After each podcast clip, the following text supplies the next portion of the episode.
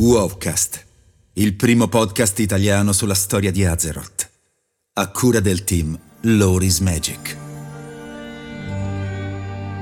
Storia di Draenor, capitolo 3. Apexis, l'alba di una civiltà. Per millenni, gli ogre hanno creduto di essere stati i primi esseri viventi ad essere stati creati dai titani, o forgiatori, come li chiamano loro, plasmati dalle rovine ardenti quando gli esseri divini crearono la luce dalla grande palla di fuoco che era Draenor. Ma essi non erano soli. Molto tempo fa un altro popolo, gli Arakkoa, furono creati dalla dea Rukmar, divinità del sole in questa cultura, in cima alla vetta più alta delle montagne di Gorgrond.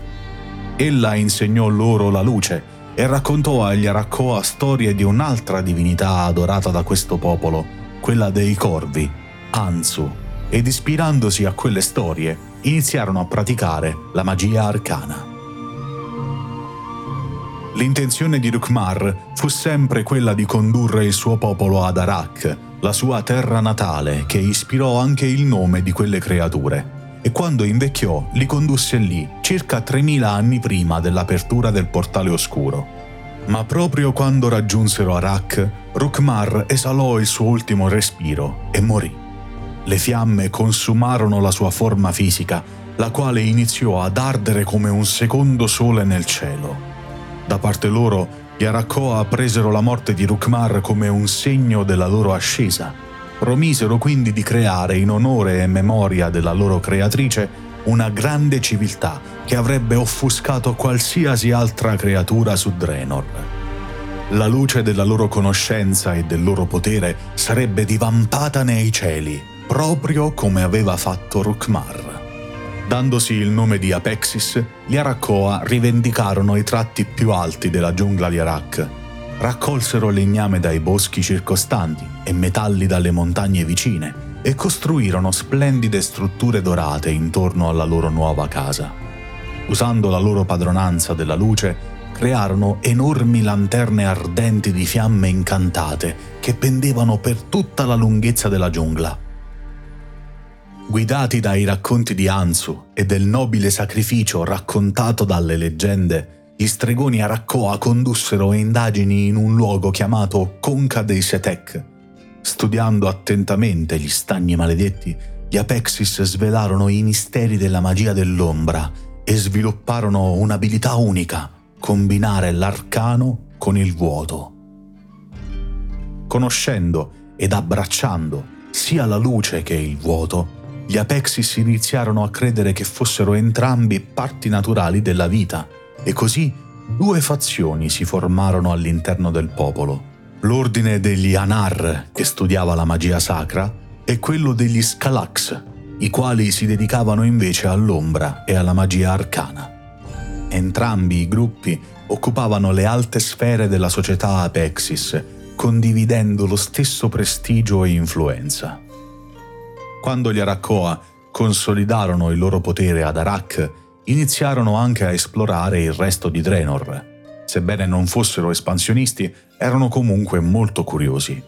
Furono creati avamposti in tutto il territorio per osservare la flora e la fauna locali e studiando e mappando le foreste e le montagne rimasero stupiti quando si resero conto che molte di queste cose erano i resti di antiche creature che un tempo avevano camminato su Draenor.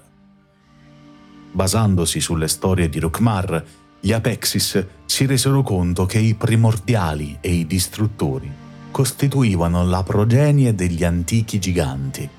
Essi osservarono la lotta senza fine tra le due fazioni sia con pietà che con fascino. Tuttavia, non intervennero mai nel conflitto. Gli Arakkoa infatti avevano ereditato un tocco di arroganza da Rukmar e giocare un ruolo nella vita degli altri era considerato un qualcosa di cui non ci si doveva occupare.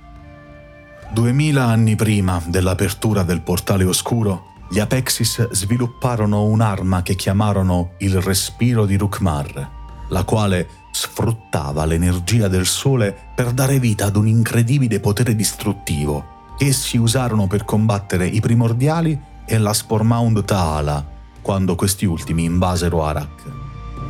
Secoli dopo la sconfitta dell'Evergrowth, avvenuta proprio per mano degli Apexis, e 1200 anni prima dell'apertura del portale oscuro, gli Arakoa erano ormai fioriti in un impero e la loro popolazione si era ingrandita vastamente.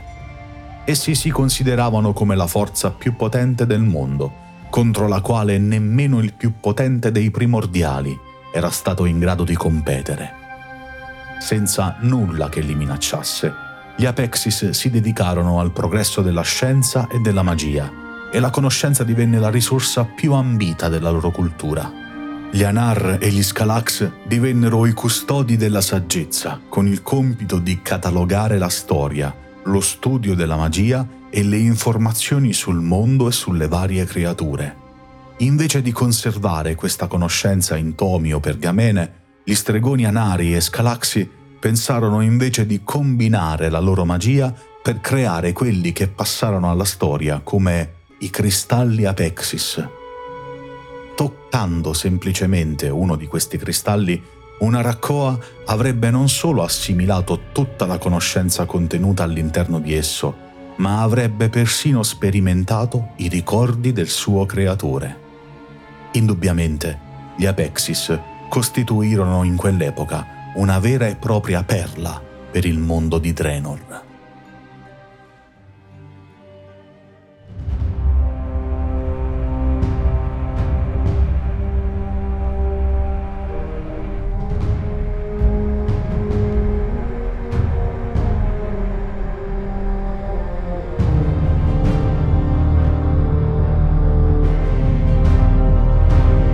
Grazie per l'ascolto.